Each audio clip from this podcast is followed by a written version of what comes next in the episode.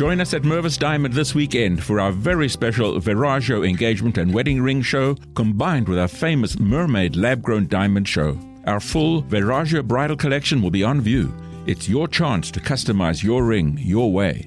Mermaid lab grown diamonds are the finest you can get. The quality is amazing and the value will blow you away. Now you can flash a huge rock, twice the size of what you would have expected, in a gorgeous Viraggio ring at a very affordable price. Love can strike at any time. Celebrate with a mermaid diamond in a Viraggio ring. What's more, with Mervis financing, you can get all of this for less than 200 a month with zero interest for up to five years. Select your ideal Viraggio ring and mermaid lab grown diamonds from the largest selection anywhere in the entire metro area. Only this weekend and only at Mervis. Don't miss this special savings offer. Mervis Diamond Importers. Register at mervisdiamond.com or call 1 800 HER LOVE.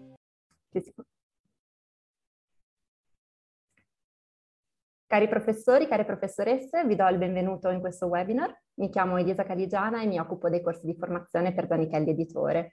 E prima di passare la parola al professor Barbero, che saluto e ringrazio per aver accettato il nostro invito, vi ricordo che al termine di questo webinar riceverete l'attestato di partecipazione e che questo evento viene registrato, per cui eh, già a partire da domani riceverete una mail con il link al video per poterlo rivedere qualora vi doveste scollegare anzitempo. E ehm, vi ricordo anche che avete l'occasione di poter eh, fare le vostre domande al professore che, mm, e le potete scrivere direttamente in chat, sarà mia cura insomma raccoglierle e, e porle al professore alla fine del, del suo intervento. E, um, il, il, professor Barbero in un'intervista rilasciata un po' di tempo fa eh, ha detto le parole non fanno la storia, ma sono ciò attraverso cui noi riusciamo a coglierla e a raccontarla. Lo storico si occupa delle parole, e fare questo mestiere significa saper spiegare e convincere e quindi saper maneggiare le parole continuamente. Ecco, lui senz'altro ha saputo maneggiare le parole nei manuali che ha scritto per, per Zanichelli, l'ultimo dei quali si intitola Noi di ieri, noi di domani, e scritti con la professoressa Chiara Frugoni con Carla Sclarandis e sono sicura che saprà maneggiare altrettanto con cura le sue parole di oggi nel, nel parlarci delle crociate, quindi auguro a tutti e tutte un buon ascolto e grazie professore. Grazie a lei. Eh, buongiorno a tutti.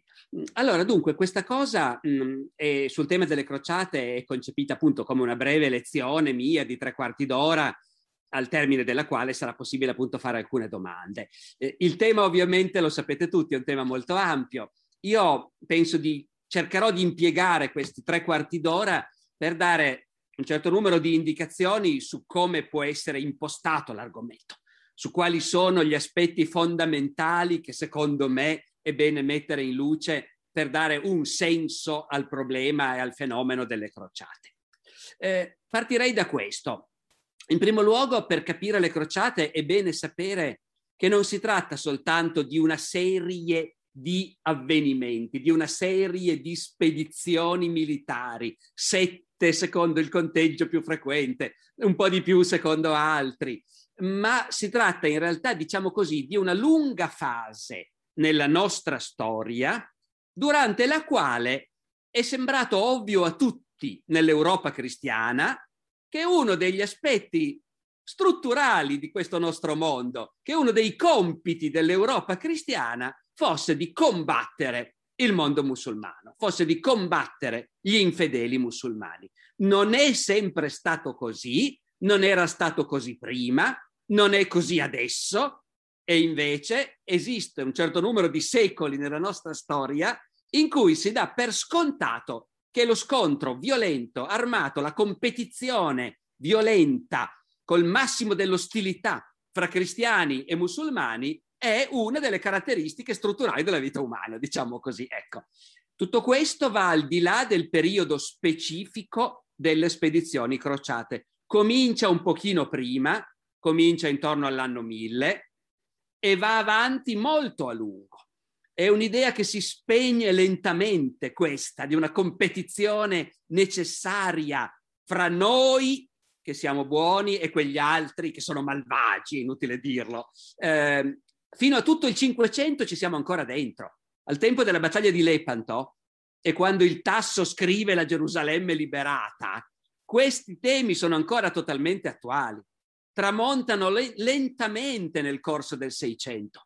ma lentamente. Quindi una fase lunghissima. All'interno di questa fase le crociate propriamente dette sono una serie di spedizioni con cui forze cristiane partite dall'Europa continentale hanno prima conquistato e poi cercato di difendere a tutti i costi la Terra Santa e in particolare la città di Gerusalemme. E questa, come dire, è una fase più specifica, lo sapete tutti, basta aprire un manuale per saperlo. Si parte dalla prima crociata con la conquista di Gerusalemme nel 1099, dopodiché per due secoli i cristiani d'Occidente restano aggrappati ai possedimenti che hanno conquistato in Terra Santa, ne perdono via via una parte, perché ovviamente i musulmani reagiscono e ovviamente i musulmani entrano nello stesso identico clima e come per i cristiani è diventato improvvisamente importantissimo possedere Gerusalemme e la Terra Santa, così per i musulmani circostanti è importantissimo riprenderla e gettare a, male, a mare i maledetti infedeli. Ecco, ci riescono definitivamente nel 1291 e lì di solito si conclude il capitolo sulle crociate in senso stretto. Bisogna però sapere che appunto le crociate sono anche uno stato d'animo, sono una mentalità collettiva, sono una fase in cui nella cultura cristiana è entrata in circolo un'idea di guerra non solo giusta ma santa, che oggi saremmo lontanissimi dal condividere, e sono anche appunto non una serie, non solo una serie di spedizioni separate, ma un tessuto della vita. Durante quei secoli in cui i cristiani hanno tenuto un piede in Terra Santa, la gente lasciava per testamento dei soldi per pagare uno che vada a combattere in Terra Santa quando ci sarà il prossimo passaggio, come dicevano loro, la prossima volta che il Papa lancerà il suo appello e re e principi partiranno per andare. E in qualunque momento un singolo poteva decidere di andarci, a dare una mano, a fare volontariato, a salvarsi l'anima, a cambiare vita per sempre, oppure a fare un periodo, uno stage, diciamo, ecco, per vivere questa esperienza quei due secoli durante i quali i cristiani d'Occidente hanno tenuto in mano un pezzo di Terra Santa, sono anche stati, come dire, la prima occasione in cui l'Europa cristiana è partita a conquistare pezzi di altri continenti. In termini geografici, una piccola cosa rispetto al fatto che un po' di tempo dopo conquisteranno le Americhe. Ma benché geograficamente le conquiste in Terra Santa siano una piccola cosa, sono però sintomatiche di questa nuova epoca che si è aperta dopo il mille, in cui l'Europa cristiana è forte, aggressiva, lanciata alla conquista del mondo all'esterno. No? Ecco, tanto che si può parlare senza troppo anacronismo della conquista di Gerusalemme, del regno di Gerusalemme, come di un esperimento di colonialismo, di colonialismo medievale. È il titolo di uno dei grandi libri racco- di Joshua Prower che racconta appunto la storia del regno cristiano di Gerusalemme. Ecco, queste sono diciamo le prime coordinate complessive che vale la pena di dare e ce n'è ancora un'altra di coordinata complessiva che bisogna tenere presente.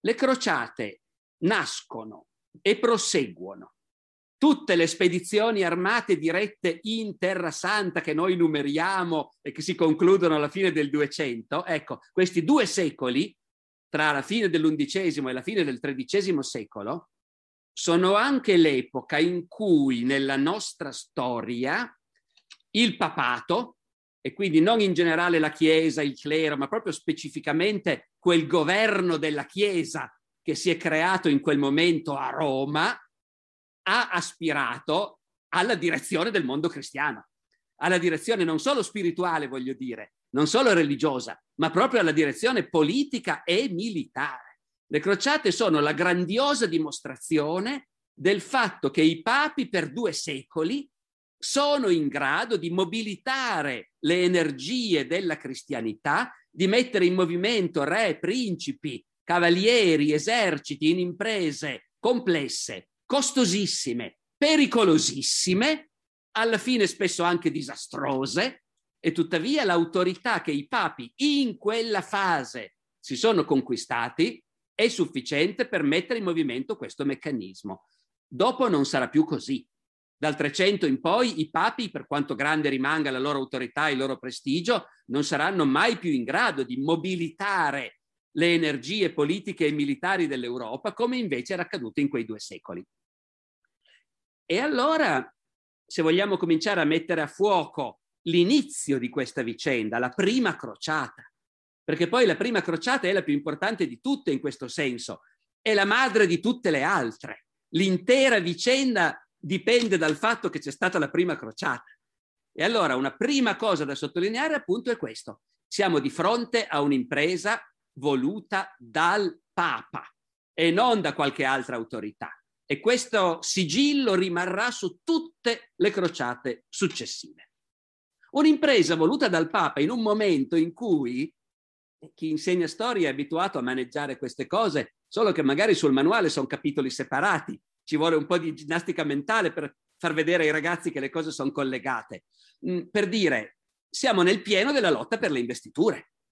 Siamo all'indomani dello scontro fra Enrico IV e Gregorio VII, eh, scontro che non è finito tanto bene per Gregorio VII, però in realtà nell'insieme il papato sta prevalendo e l'iniziativa di Urbano II eh, appunto una decina d'anni dopo la morte in esilio di Gregorio VII, è proprio l'iniziativa di un Papa che sta giocandosi molto per affermare che lui è il vero capo della cristianità, lui e non l'imperatore. In quel, siamo nel pieno della lotta per le investiture, ripeto, che come sapete si conclude formalmente col concordato di Worms del 1122. Quindi la prima Gerusalemme era stata presa 23 anni prima, insomma, no? Prima crociata, siamo nel pieno di questa lotta. E siamo in un momento in cui la prevalenza del Papa non è ancora scontata. Su questo una cosa che è interessante far notare è che e chi ci va alla prima crociata? L'imperatore non ci va mica. L'imperatore non partecipa a un'impresa lanciata da un papa che in quel momento è il suo competitore, è il suo avversario e non ci va neanche nessun re, perché in quel momento i papi sono scatenati nella loro volontà di delegittimare le monarchie laiche per affermare che l'unico governo vero della cristianità è la Chiesa, la Chiesa di Roma. Quelli sono gli anni, non è passato molto da quando Gregorio VII ha messo in giro un testo in cui dice che non è vero per niente che i re e gli imperatori li ha messi Dio sul trono. Non è affatto vero, li ha messi il diavolo sul trono perché sono quelli che hanno rubato più degli altri e ammazzato più degli altri per imporsi sugli uomini che invece sono tutti uguali. Allora in quel momento, ecco, nessun, né l'imperatore né il re di Francia, il re d'Inghilterra, nessun re ci va. Ci vanno solo dei principi, cioè dei signori di rango subalterno, i quali tutto sommato hanno una visione tut- molto diversa da quella dell'imperatore, ai quali non crea problema sottomettersi alla volontà del Papa. No, basta vedere l'elenco di quelli che sono i capi, il conte di Tolosa, il conte di Fiandra, Boemondo d'Altavilla, principi, principi territoriali, signori molto più piccoli. In futuro non sarà così. Quando in futuro altre volte i papi chiameranno i cristiani ad armarsi e a correre a Gerusalemme per difenderla stavolta, non più per conquistarla, l'hanno conquistata nel 1099, ma le crociate successive partiranno per difenderla o per riconquistarla dopo che il Saladino l'avrà presa. Ebbene, ogni volta che i papi chiameranno di nuovo in seguito i cristiani alla crociata, imperatori e re ci andranno. L'imperatore partecipa alla seconda crociata, alla terza, ci muore anche Federico Barbarossa durante la terza crociata. Ci vanno i re di Francia, i re d'Inghilterra, avete presente Riccardo Cuor di Leone alle crociate? Ecco, ma alla prima no, perché siamo ancora alla prova generale di questa nuova autorità politica che i papi si stanno arrogando sul mondo cristiano. Poi direi che bisogna indicare alcuni elementi di contesto, contesto anche geografico, oltre che, oltre che storico. Eh, e il contesto è questo. Ho detto prima che in realtà lo spirito di crociata, cioè la convinzione che cristiani e musulmani sono nemici per la pelle e che è il loro destino combattersi eh, e che Dio sta dalla nostra parte naturalmente e, e in questo sono identici, ciascuno pensa la stessa identica cosa, Dio è con noi e quegli altri sono cani infedeli. Questa idea era già in circolo da un po' di tempo, quando Urbano II concepisce il progetto della prima crociata. E in questo senso io penso che sia utile ricordare alcune grandi trasformazioni che si erano verificate nel mondo poco prima appunto di quell'epoca. Primo, il mondo musulmano era stato a lungo un grande impero abbastanza centralizzato, il califfo da Baghdad era a tutti gli effetti un imperatore che esercitava un potere efficace sull'insieme del mondo musulmano, Nell'undicesimo secolo non è più così. Nell'undicesimo secolo quell'impero si è disgregato in una serie di califfati, emirati più o meno indipendenti. Il califfo c'è ancora sempre, ma conta poco. E questo significa che si tratta di un mondo più disordinato, più insicuro anche, più violento rispetto a quello che era stato in precedenza. Al tempo di Carlo Magno era possibile che l'imperatore Carlo Magno stringesse un patto col califfo di Baghdad, Harun al-Rashid, per garantire il libero passaggio dei pellegrini cristiani verso Gerusalemme. Tocco qui il tema del pellegrinaggio che poi metteremo a fuoco perché è fondamentale. Ma dico, al tempo di Carlo Magno era possibile che un accordo fra l'imperatore in Occidente e il califfo a Baghdad sistemasse il problema e garantisse una certa tranquilla convivenza in tutto quel vastissimo spazio. Ma nell'anno 1000 non è più così, il mondo musulmano non ha più un'autorità centrale solida, è in preda anch'esso alla disgregazione, agli scontri, alle guerre interne, esattamente come il mondo cristiano feudale, e dunque, e dunque per i pellegrini è molto più difficile viaggiare e andare a Gerusalemme. Poi c'è un secondo fattore, anch'esso importante, e su cui è bene, secondo me, appunto fermarsi un momento anche con i ragazzi, perché ha a che fare anche con come è fatto il mondo adesso e cioè la comparsa dopo gli arabi di una nuova popolazione, i turchi, che subentra agli arabi come etnia dominante in gran parte del mondo musulmano. Il mondo musulmano rimane arabo come base, come massa di popolazione, come lingua, ma le elite guerriere dominanti un po' dappertutto sono diventate turche. I turchi non c'entrano niente con gli arabi, sono un popolo completamente diverso, che viene dall'Asia centrale, che parla una lingua completamente diversa. E queste elite guerriere turche che prendono il potere dappertutto, in Medio Oriente, in Nord Africa, e si convertono all'Islam, ma contribuiscono fortemente alla violenza e all'insicurezza generalizzate. Ed è sensazione comune di chi studia quest'epoca che i turchi convertiti da poco all'Islam siano anche meno allineati con la tradizione di tolleranza e convivenza fra musulmani, ebrei e cristiani che invece aveva caratterizzato l'impero arabo in precedenza. Gli episodi, sarà per questo, i turchi, convertiti da poco, sarà per il fatto che al posto dell'impero c'è adesso un insieme di califfi e principi, emiri in guerra fra loro, ma fatto sta che la tolleranza è meno evidente in quest'epoca. Ci sono singoli episodi che, creano, che hanno grandi ripercussioni. Quando nel 1010, mi pare, intorno a quell'anno, il califfo al-Hakim litiga con la comunità cristiana di Gerusalemme, perché ovviamente deve essere ben chiaro che in tutto il mondo musulmano sono rimaste comunità cristiane, eh? col loro clero, le loro chiese, i loro monasteri, nessuno li ha obbligati a convertirsi, anche se coi secoli sono diventati minoranza, ma ci sono dappertutto. All'inizio dell'undicesimo secolo il califfo Hakim litiga con i cristiani di Gerusalemme e per rappresaglia rade al suolo la basilica del Santo Sepolcro, che era stata edificata tanti secoli prima da Costantino. Questa è una di quelle notizie che creano shock, che hanno un impatto vasto. E poco importa che il califfo al-Hakim sia passato alla storia come il califfo pazzo e che sia poi stato fatto fuori dai suoi stessi vassalli subito dopo. E poco importa che la Basilica del Santo Sepolcro poi sia stata ricostruita con un finanziamento dell'imperatore bizantino. Poco importa perché la cicatrice rimane. La distruzione della Basilica del Santo Sepolcro è simbolica di una situazione in cui non, i cristiani non sono più al sicuro, ecco, in Medio Oriente perfino in Terra Santa. e al tempo stesso i turchi hanno una spinta offensiva che li porta ad avanzare a spese dell'ultima grande potenza cristiana che rimane in Medio Oriente, l'impero bizantino. L'impero bizantino che fino a quel momento aveva conservato l'Asia minore, l'Anatolia, e adesso invece nel corso dell'undicesimo secolo ne perde gran parte ad opera proprio dei turchi.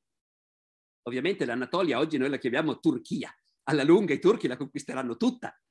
E per noi è perfino difficile ricordarci che fino a quel momento era stato un grande paese greco e cristiano. Ecco, la conquista, l'avanzata turca in Anatolia. C'è una data specialmente che ha un forte impatto emotivo nel 1071, la sconfitta bizantina nella battaglia di Manzikert. A partire da quel momento l'impero bizantino cristiano comincia a chiedere aiuto o comunque a far capire ai fratelli cristiani di Occidente, con cui sono in pessimi rapporti, però si comincia a far capire che un aiuto tutto sommato sarebbe accettato e in Occidente si comincia a pensare che effettivamente eh, l'avanzata turca in Medio Oriente rappresenti un problema di cui bisognerebbe farsi carico. Ecco.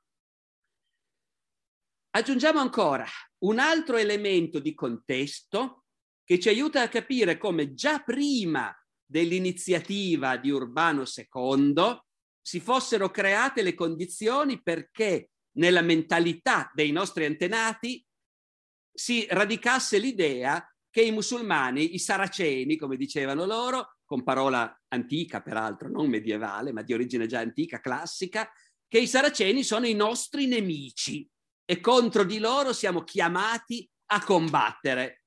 E, e quest'altro elemento del contesto è la Spagna.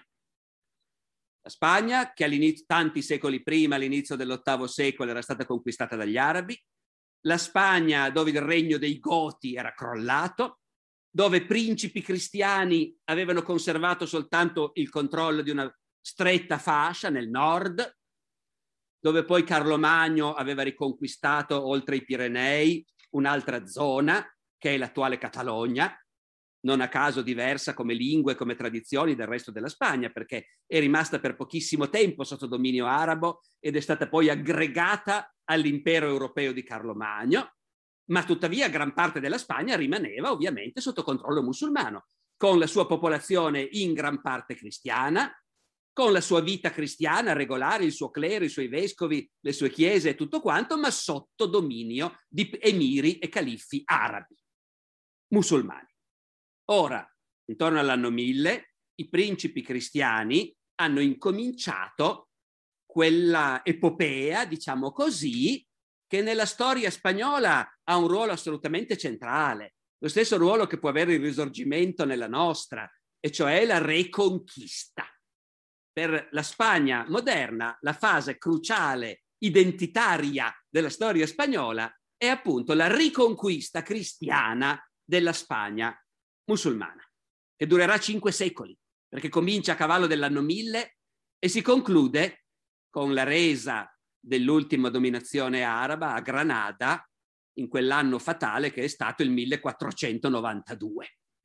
Nell'undicesimo secolo quindi questa reconquista è appena all'inizio, ma è in pieno svolgimento. E le notizie che arrivano dalla Spagna emozionano il mondo cristiano europeo tutti sanno che lì, ecco il punto cruciale è questo, lì c'è una guerra in corso, c'è un fronte aperto, c'è un luogo in cui noi, chi noi? Eh, noi cristiani, noi cristiani stiamo combattendo contro gli infedeli. Diventa di moda andare a dare una mano, diventa di moda andare in pellegrinaggio a Santiago di Compostela, che oggi è un pellegrinaggio, come dire, con un'apparenza estremamente pacifica, ma Santiago, cioè San Giacomo, nel folklore spagnolo è Santiago Matamoros, San Giacomo l'ammazza mori e il pellegrinaggio è strettamente legato col volontariato dei cavalieri che vanno in Spagna a combattere contro gli arabi per dare una mano ai cristiani in questa guerra contro il nemico, a questo punto il nemico inevitabile, il nostro nemico giurato. Ecco e, ed è in questo contesto che si diffondono idee che poi la crociata consoliderà ma che nascono già prima, e cioè che combattere in queste guerre e ammazzare il nemico in queste guerre non c'è niente di sbagliato, non c'è niente di brutto. E che anzi è paragonabile a un martirio, non solo morire in queste guerre, ma addirittura versare il sangue del nemico. È una cosa positiva se si sta combattendo in quelle guerre lì. L'undicesimo secolo è quando vengono messe per iscritto le più antiche canzoni di gesta. No, quelle chanson de geste che sono uno dei filoni importanti della letteratura medievale, della letteratura cavalleresca medievale, che sono un genere di consumo popolarissimo e che ci rivelano qual era la mentalità collettiva. La più antica chanson de geste che noi possediamo è la chanson de Roland, che è stata scritta prima che Urbano II lanciasse l'appello alla crociata. Nella chanson de Roland, come vedete sono anche possibili collegamenti con la letteratura e così via, nella chanson de Roland il tema è guerra di Carlo Magno in Spagna contro i saraceni, memoria della disgraziata sconfitta subita a Roncisvalle dalla retroguardia di Carlo Magno al comando del conte Rolando, questa cosa viene trasformata nella chanson appunto in una straordinaria epopea di resistenza e di martirio, in cui i cavalieri cristiani morti combattendo a Roncisvalle in poche decine contro un milione di saraceni è una forma di martirio, ma non solo nel momento in cui loro muoiono, anche nel momento in cui uccidono gli altri. C'è un, della, un paio di versi della chanson de Roland che di questo sono proprio emblematici. Perché Rolando dice, rivolgendosi agli altri, quando ormai sono rimasti in pochi, circondati, e Rolando dice, qui subiremo il martirio. Colpite, signori, con le spade lucenti. E quindi noi moriremo martiri, ma prima ce ne porteremo via un bel po' di loro. E tutta la lunghissima tradizione cristiana di antimilitarismo, di antibellicismo, di rifiuto della guerra, eccetera, in questo nuovo clima evapora parlerò poi magari un pochino più puntualmente nella, alla fine de, di questo intervento. Quindi, quindi, come vedete, riassumendo, c'è una serie di contesti. No, ce n'è ancora un altro, ce n'è ancora un altro che mi offre il destro per dire che, essendo ovviamente le, la prima crociata anche un'impresa di conquista e addirittura un'impresa coloniale, secondo una certa possibile percezione, è stato abbastanza naturale che in altre epoche gli storici tendessero a dire, beh, ma in fondo è questo, in fondo è la voglia di conquista. Eh, ci sono state epoche in cui per uno storico europeo, nella comodità della sua università, riusciva difficile pensare che ci fosse della gente che voleva davvero morire per Gerusalemme. Eh, dopotutto Voltaire l'aveva detto, le crociate sono il più grande esempio di come la gente è riuscita a essere stupida nel passato. andare a farsi ammazzare per un posto del genere, sassi e rocce di cui non frega niente a nessuno, eh, più inutile perfino della Svizzera, dice Voltaire, eh, il che ci dice che cos'era la Svizzera ai suoi tempi, anche quella era un po' diversa da quella di adesso. No? Ecco, queste idee circolano, prendono piede, e anche se nell'Ottocento si risveglia un certo orgoglio patriottico, specialmente in Francia, per le imprese dei nostri antenati crociati, però rimane anche fra gli intellettuali la difficoltà a capire la mentalità di quel tempo, ecco, la difficoltà a capire che davvero la gente andasse a farsi ammazzare eh, per, per Gerusalemme. Per noi oggi è meno difficile, credo, capirlo, che per una città santa la gente possa essere disposta a fare la guerra e a morire. Eh, e invece appunto in passato si tendeva a dire no, le cause delle crociate sono cause economiche, eh, nuovi mercati, conquiste e così via. Non è così, non è quella la causa principale, almeno a quanto noi pensiamo oggi. Però al tempo stesso anche questo contribuisce al contesto. Cosa? Il fatto che l'Europa è in crescita L'Europa di fine XI secolo da parecchie generazioni sta crescendo, la pop- banalmente la popolazione aumenta. Aumenta la popolazione, aumentano i mezzi, la produzione, la circolazione di denaro e con una popolazione che aumenta giovane, ecco, è possibile pensare a imprese che in altri tempi più depressi non sarebbero state neanche concepibili. L'Europa di fine XI secolo è in grado di mandare fuori un esercito composto da gente che in gran parte non tornerà mai più a casa e, cui, e di cui i vincitori resteranno nei territori conquistati. E per due secoli l'Europa sarà in grado di alimentare questi territori conquistati con un flusso continuo di uomini, senza la congiuntura, appunto la grande congiuntura della crescita basso medievale, tutto questo sarebbe stato impensabile. Ecco, questo è direi quindi l'insieme delle, dei temi che costituiscono lo sfondo per spiegare come sia venuta in mente a Urbano II l'idea di appellarsi ai principi, ai cavalieri cristiani e in genere a tutti i fedeli dicendo, dicendo che cosa? Dicendo Gerusalemme è in mano agli infedeli e questa non era una novità, e dall'invasione araba del VII secolo che Gerusalemme rimane agli infedeli. Ma adesso questa cosa ci brucia, da un po' di tempo questa cosa ci brucia, da un po' di tempo quella cosa fondamentale per noi cristiani, che è la possibilità di andare in pellegrinaggio a Gerusalemme, è diventata quasi impossibile. E questo, eh, se volete, anche questo è contesto, eh? anche questo è un dato già precedente che dobbiamo capire che c'era già l'enorme importanza che il cristianesimo delle origini e poi quello medievale dà al pellegrinaggio. Intendiamoci, il pellegrinaggio è una pratica che non è sparita neanche nel cristianesimo di oggi eh? e anzi meriterebbe forse più attenzione perché poi, come dire, è in grado di muovere masse e interessi considerevoli. Voglio dire, basta andare da Padre Pio a San Giovanni Rotondo per vedere cosa può voler dire il pellegrinaggio, oppure a Meggiugorie, supponiamo ma in ogni caso oggi non è più una pratica che sia al centro della mentalità cristiana, della riflessione cristiana, è una pratica in qualche misura residuale.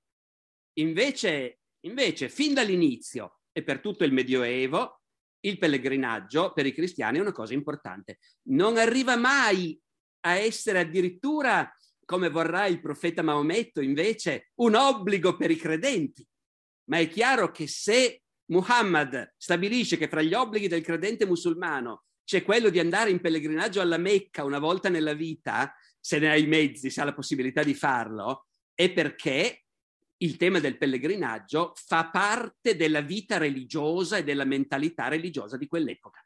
E Maometto, che costruisce la sua religione come una continuazione, un superamento del cristianesimo, esplicitamente, eh, attinge all'humus offerto dall'ebraismo e dal cristianesimo. Il pellegrinaggio era importante. Ripeto, per i cristiani non arriva mai a diventare un obbligo codificato, ma è una prassi popolarissima e il pellegrinaggio a Gerusalemme è il più importante di tutti.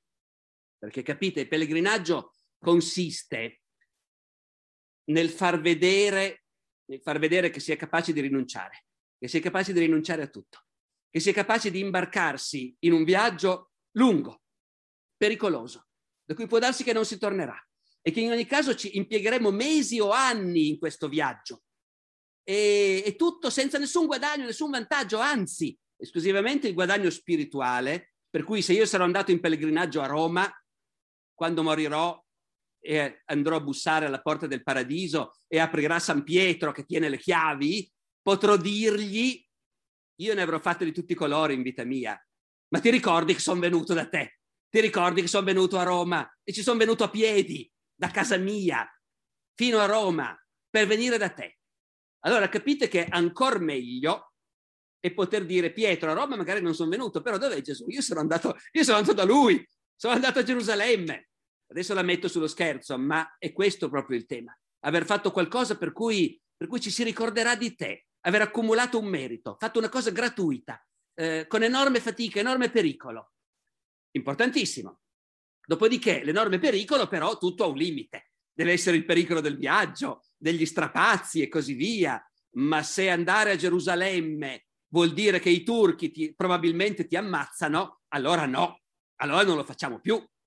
Questo è il discorso sotteso all'appello del Papa. Andare a Gerusalemme è diventato pericoloso perché lì ci sono i maledetti infedeli, i quali stanno sconfiggendo i nostri fratelli amati, poco amati, ma non importa, fratelli cristiani d'Oriente, si sono impadroniti della nostra città santa di Gerusalemme, della nostra terra santa, i luoghi dove Cristo con i suoi sandali calpestava la polvere, adesso ci sono i maledetti infedeli che celebrano i loro ignobili riti e non vogliono che noi ci andiamo in pellegrinaggio, ma noi ci andiamo lo stesso. E se non vogliono, ci apriamo la strada. A forza. Andate armati. Che vadano i principi, i signori, i cavalieri, quelli che sanno combattere. Gli altri, anche loro, dietro se voglio, andate in tanti. Ma innanzitutto quelli che sanno combattere. E bene armati. E fategliela vedere ai maledetti infedeli e dato l'insieme di contesti che ho cercato di tratteggiare, eh, la gente ci va. Ok, let's get this cavity filled. Uh, doctor, I think your tank is leaking laughing gas. Gas? Did you hear you can save on gas at BJ's Wholesale Club? Wait, you can save on gas at BJ's? yeah, members save on everyday low gas prices. you gotta be kidding me. nope, these savings are no joke. BJ's, absurdly simple savings. Shop today. Not a member? Go to bjs.com slash simple savings. Leftovers or the DMV Number 97. or house cleaning or Chumba Casino always brings the fun. Play over a hundred different games online for free from anywhere. You could redeem some serious prizes. ChumbaCasino.com. Live the Chumba life. No purchase necessary. Void where prohibited by law. 18 plus terms and conditions apply. See website for details. I bizantini che vivono in un altro mondo, con altre idee, altre problematiche in parte, eccetera, sono sì contenti che da Occidente partano eserciti per andare a combattere i turchi, ma l'idea che questi sono partiti per andare a conquistare Gerusalemme, ai bizantini sembra un po' la stessa cosa che sembrerà a Voltaire tanti secoli dopo, cioè questi sono matti, cosa si sono messi in testa? Invece nella nostra civiltà occidentale quest'idea ha un enorme successo. E a questo punto, due parole sulle conseguenze della prima crociata. Conseguenza immediata, i crociati vanno a Gerusalemme, ci vanno a piedi attraverso i Balcani, l'Asia Minore, il Medio Oriente e dal momento in cui escono dall'impero bizantino amico per addentrarsi in territorio turco, sui confini tra quella che oggi è la Turchia e quella che oggi è la Siria, più o meno, devono aprirsi la strada combattendo, il che vuol dire che combattono battaglie, eh, conquist- assediano e conquistano città e si lasciano dietro guarnigioni a controllare i territori che hanno conquistato, a garantire la sicurezza della strada. Alla fine arrivano a Gerusalemme, prendono anche Gerusalemme dopo un lungo assedio. Quando si guardano indietro, hanno conquistato un regno. Hanno conquistato un regno perché il territorio che hanno occupato sull'asse della loro avanzata è un, della, un pezzo della Turchia attuale, un pezzo della Siria attuale, tutto il Libano, la Giordania, Israele, la Palestina. È un piccolo regno. E a questo punto i cristiani, avendo, essendo in grado di dire adesso va bene, missione compiuta, la maggior parte di quelli che sono ancora vivi decidono di restare. Perché Gerusalemme l'abbiamo presa, la dobbiamo difendere, e abbiamo conquistato vasti territori, ricche terre, fattorie, poderi, masse di contadini, grandi città portuali, c'è di tutto, un regno. I capi decidono di restare. Nasce il regno di Gerusalemme, perché i capi, che sono tutti principi, l'abbiamo detto, nessuno di loro è un re, però decidono che effettivamente un re bisogna nominarlo. L'importante è che si crei un regno in cui il re non pretende di comandare troppo. Un regno creato da un gruppo di principi, tutti uguali fra loro, come rango eh, e come pretese, no? Ecco, ci vuole un re e va bene. Nella loro mentalità collettiva, in effetti, l'idea della sacralità di un re incoronato e unto con l'olio santo ci vuole, d'accordo. Ma questo re lo nomineremo noi, sarà uno di noi. Scelgono poi sembra di capire quello più incapace e debole di tutti, che non può dar fastidio a nessuno, un certo Goffredo di Buglione, che non si era distinto in alcun modo fino a quel momento e che muore pa- peraltro subito dopo, era già anche malato probabilmente, ma rimane anche dopo di lui l'idea, il regno è elettivo. I baroni del regno scelgono chi sarà il re. e i baroni del regno in realtà comandano loro. Ognuno ha la sua contea e tutti insieme formano il consiglio del re e gestiscono il regno. Questo regno viene attrezzato con tutto quello che serve. Ci sono porti commerciali e, guarda caso, in un'Europa in rapida espansione, le città italiane molto presto sono in grado di dire noi abbiamo delle flotte di galere che possono fare avanti e indietro da Pisa, da Genova, da Venezia, portare i rifornimenti, portare le notizie, portare tutto. Eh, già, già, durante l'assedio di Gerusalemme le prime galere genovesi erano arrivate. Eh. Il primo esercito crociato va a piedi a Gerusalemme, ma nelle crociate future non ci andranno più a piedi, ci andranno per nave, naturalmente per mare. Ecco. E, e dunque grandi città portuali, collegamenti commerciali con l'Europa garantiti dalle repubbliche italiane, dai porti italiani. Si fa venire del clero latino, perché lì è pieno di cristiani, ma non sono latini, sono greci, armeni, siriani e così via. Invece bisogna impiantare un episcopato latino, dei monasteri, dei monaci latini e così via. Si crea in Asia un pezzo di Europa che si illude di funzionare come se fosse in Europa, con le sue masse di contadini, in parte cristiani, in parte musulmani, che lavorano per i nuovi padroni. Tutto questo andrebbe benissimo se non fosse che appunto fuori il mondo musulmano è indignato per quello che è successo. Nel mondo musulmano la notizia della caduta di Gerusalemme, cioè la notizia che i maledetti infedeli, barbari, sanguinari, massacratori, sono arrivati a Gerusalemme e l'hanno presa e ne hanno anche sterminato la popolazione musulmana. Eh, I cristiani e gli ebrei erano stati espulsi durante l'assedio. A questa notizia, nelle città del mondo islamico, la gente va in piazza. La gente va in piazza a protestare contro i capi, contro il califfo, contro il sultano turco, contro gli emiri locali. Nessuno che sia stato capace di fare qualcosa. Nasce un movimento emotivo che sotto certi aspetti richiama anche cose che sono successe anche nel mondo arabo in tempi più vicini a noi, la rabbia contro i capi collaborazionisti, incapaci, la pressione per la guerra santa che viene dal basso. No, ecco. e, e dunque, dunque, i capi devono darsi una mossa e provare a riconquistare Gerusalemme. Nell'agenda di tutte le autorità del mondo islamico in Medio Oriente e in Nord Africa, primo, riconquistare Gerusalemme. Diventa una delle primissime cose da fare. Quindi ci si mettono e quindi il regno è sotto attacco, continuamente e quindi ci si accorge molto presto che è indispensabile supporto dalla madrepatria, che dall'Europa continuino ad arrivare cavalieri e così via, perché si combatte, si combatte spesso con sfortuna, spesso le cose vanno male. Ecco, nei momenti in cui le cose vanno veramente male, il Papa prende atto della situazione e dice, va bene, mi assumo la responsabilità di rifarlo un'altra volta. Come aveva fatto Urbano II nel 1095 a Clermont, così io, dirà una serie di papi lungo tutto il XII e XIII secolo, io mi prendo la responsabilità di chiamare di nuovo i sovrani e i principi cristiani al pellegrinaggio armato, al passaggio oltremare. Loro non dicono mai crociata, è uno dei piccoli imbarazzi che noi storici abbiamo è che la parola non esiste nel Medioevo, non la usano nel modo più assoluto. Per loro queste spedizioni sono appunto il passaggio, il passaggio generale, il passaggio oltremare, il viaggio oltremare. C'è una crociata di quelle numerate con diligenza dai nostri manuali, ogni volta che un papa, preso atto delle pessime notizie che arrivano da oltremare, decide di fare questo gesto in cui investe un enorme capitale politico, come potete ben capire, di invitare i sovrani cristiani a armarsi e partire per la Terra Santa a dare una mano.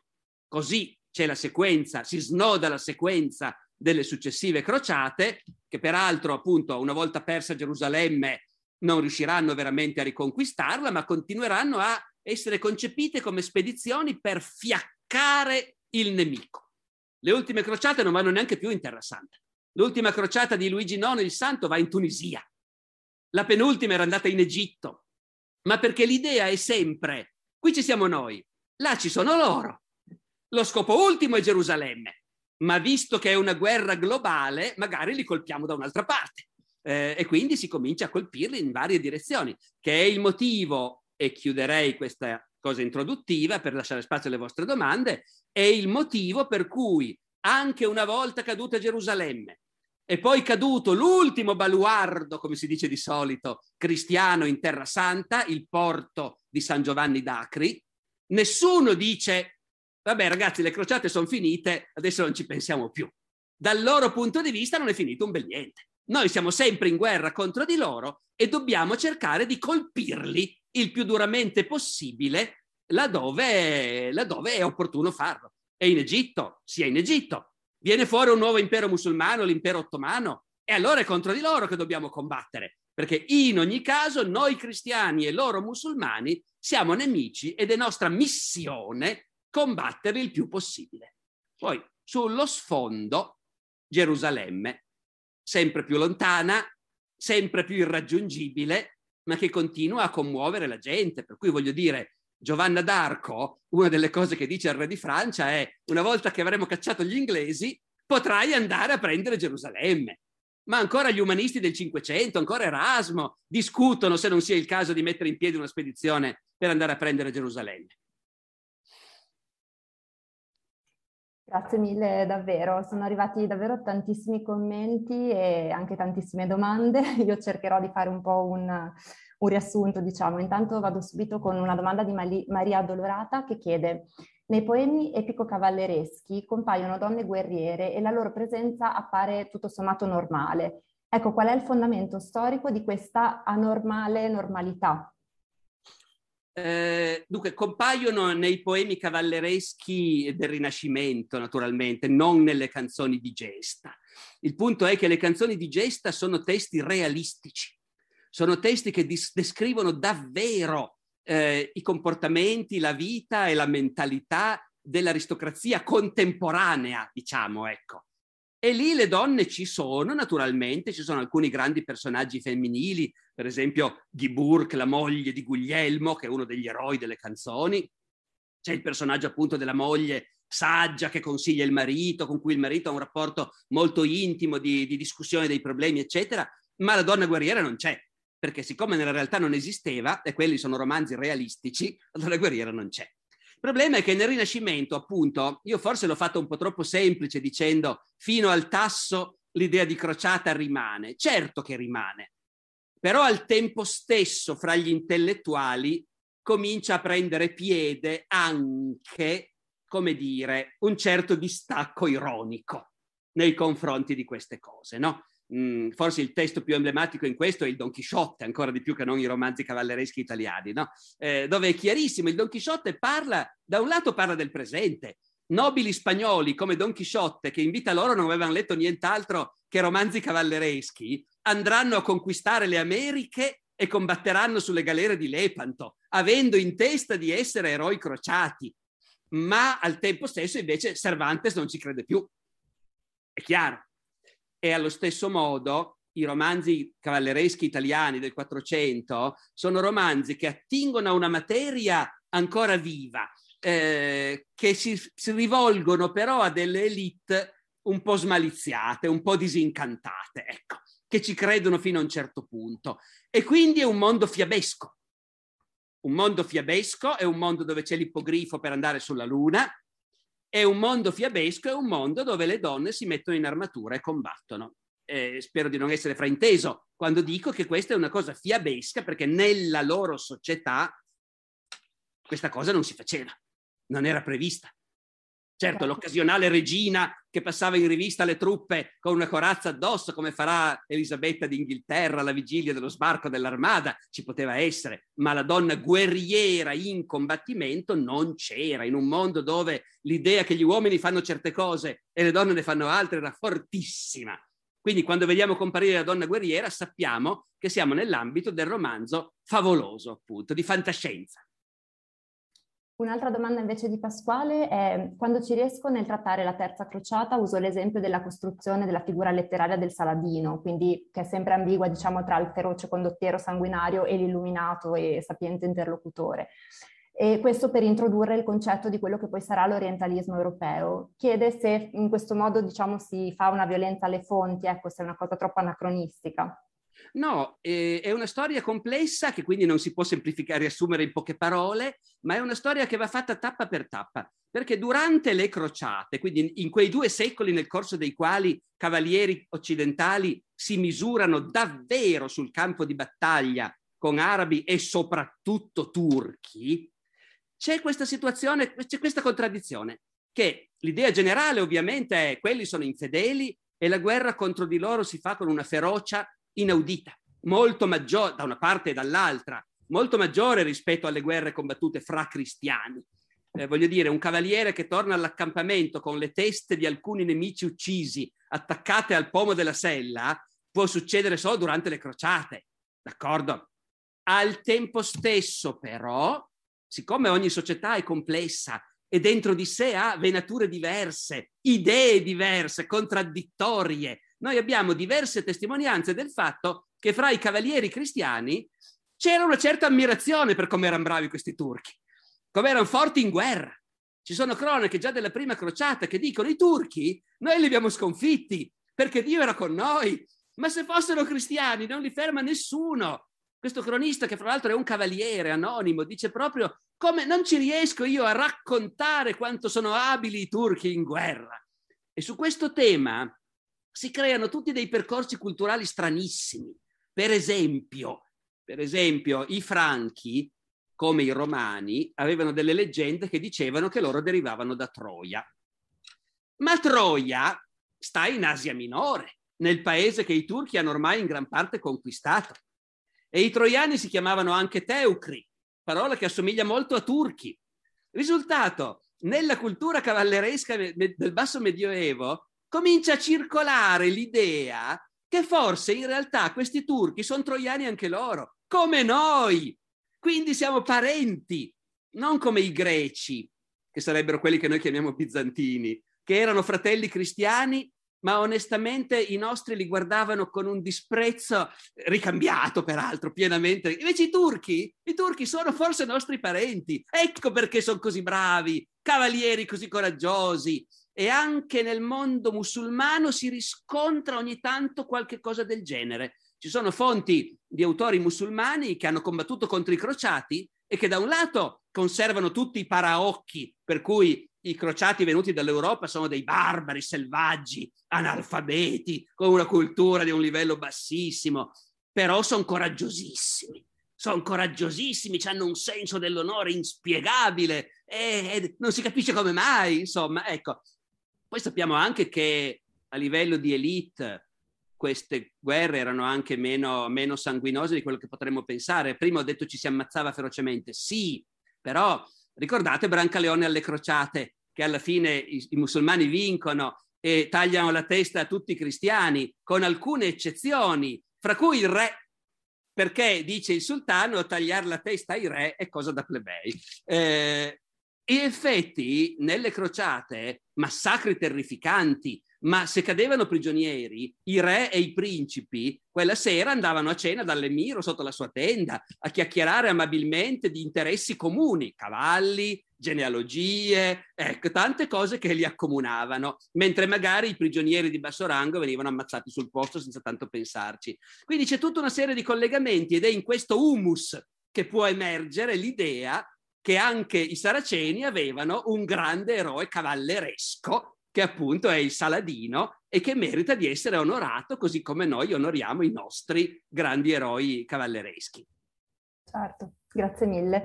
E stanno arrivando veramente ancora tantissime domande, ma purtroppo il tempo è, è, tiranno, quindi magari ne facciamo una che riassume un pochino quelle che sono andate per la maggiore, cioè mh, sì, si chiede un po' un approfondimento sulla, sulla, crociata dei fanciulli e la crociata di Federico II in particolare, quindi se, se vuole dirci qualcosa ancora in questi sì, minuti. Dunque, della crociata dei fanciulli io so pochissimo, quindi non vorrei, non vorrei compromettermi dicendovi cose sbagliate. Vi inviterei però a riflettere su una cosa, e cioè Guai se dovessimo pensare che era una cosa normale e che nel Medioevo era normale che succedessero quelle cose. È successo una volta e è stata una vicenda del tutto stupefacente e sorprendente per tutti. Quindi è in questo contesto che va collocata, perché altrimenti è come prendere un singolo episodio incredibile, ne troveremmo quanti vogliamo, della storia del Novecento e pensare che fra mille anni crederanno che il Novecento funzionasse così. Ecco, non è così, è un episodio assolutamente unico anche allora. Ben inteso, in un contesto in cui, in un mondo dove tutti sono credenti, l'esistenza stessa di quello che loro chiamano l'oltremare, il regno di Gerusalemme, ma la gente comune lo chiamava l'oltremare. E pensate anche che sfumature di, di Far West che ha questa cosa, no? C'è l'oltremare dove i nostri fratelli combattono e, e dove chiunque può andare, quando non ne puoi più a casa tua, molli tutto e vai oltremare. E, e allora è in questo contesto che si può capire che ci sia stato un fenomeno appunto di crisi psicologica che può aver coinvolto degli adolescenti eh, decisi a mettersi in movimento. Poi però, ripeto, sugli aspetti storici autentici della vicenda io non ne so abbastanza per, per parlarne. Federico II Federico II è un bell'esempio della situazione in cui si trova un sovrano di quell'epoca, in cui ormai sono tutti d'accordo che la massima autorità del mondo cristiano è il Papa. La persona che è meno d'accordo di tutti è l'imperatore, però si trova in un mondo in cui quasi tutti dicono a me in fondo però ha ragione, eh, ecco, eh, gli imperatori cercano di difendere degli spazi e quindi quando poi l'imperatore, come Federico II, è anche probabilmente convinto che l'insistenza del Papa che lui deve andare in crociata, c'è poco da fare, ci deve andare, eh? è, è, il dovere di un sovrano cristiano. E quando l'imperatore in cuor suo è convinto che il Papa è un furfante e che lo vuole mandare alla crociata perché lui ci crepi alla crociata, allora è naturale, è naturale che Federico II provi a vedere se si può salvare la faccia senza correre troppi rischi. E la grande intuizione di Federico II è che anche dall'altra parte sono, c'è chi è stanco di questa guerra che non finisce mai. E quindi la proposta di dire, ma senti, facciamo una bella cosa, neutrale Gerusalemme, neutrale, smilitarizzata, ci possono andare tutti. E trova un appoggio perché il sultano Al-Kamil è un sovrano colto, illuminato, lo stesso sovrano che ha accolto con piacere San Francesco, quando San Francesco è andato da lui a spiegargli che il cristianesimo era una religione giusta e quella islamica era sbagliata, e il sultano Al-Kamil l'ha ascoltato con pazienza. E allo stesso modo il sultano accetta di negoziare con Federico II e di dire va bene, dai, Gerusalemme la teniamo in comune. Peccato che da entrambe le parti la reazione dell'opinione pubblica è scandalizzata. Ma come? Fa la pace con i maledetti infedeli? E quindi sia Federico II sia il sultano in realtà si ritrovano, come dire, a, a non riuscire a fare questa cosa. Ecco, perché? Perché il, il mondo in cui operano non è maturo per questo tipo di scelta. La ringrazio moltissimo, del, insomma è, sempre un piacere ascoltarla, ma appunto purtroppo il tempo è quello che è, quindi non riusciamo a, leggere tutte, tutte, tutte, le domande, però davvero insomma grazie per, per averci così allietato questo pomeriggio e ringrazio moltissimo anche chi ci ha ascoltato, trovate anche nella chat se volete qualche informazione sul, sul manuale insomma, del professor Barbero. E la ringrazio molto ancora e insomma è stato un vero piacere. Grazie, grazie è stato anche per me e grazie a tutti quelli che vedo che stanno scrivendo e stanno ringraziando. Grazie mille a, voi, a tutti voi. E... Bene, alla prossima volta allora. Alla prossima occasione, arrivederci, buona arrivederci serata. Tutti, buona serata. Leftovers or the DMV or house cleaning, or Chumba Casino always brings the fun. Play over a hundred different games online for free from anywhere. You could redeem some serious prizes. ChumbaCasino.com. Live the Chumba life. No purchase necessary. Void where prohibited by law. T plus terms and conditions apply. See website for details. Lucky Land Casino asking people, "What's the weirdest place you've gotten lucky?" Lucky in line at the deli, I guess. Aha, in my dentist's office. More than once, actually. Do I have to say? Yes, you do. In the car before my kids' PTA meeting. Really? Yes. Excuse me, what's the weirdest place you've gotten lucky? I never win and tell. Well, there you have it. You can get lucky anywhere playing at LuckyLandSlots.com. Play for free right now. Are you feeling lucky? No purchase necessary. Void where prohibited by law. 18 plus. Terms and conditions apply. See website for details.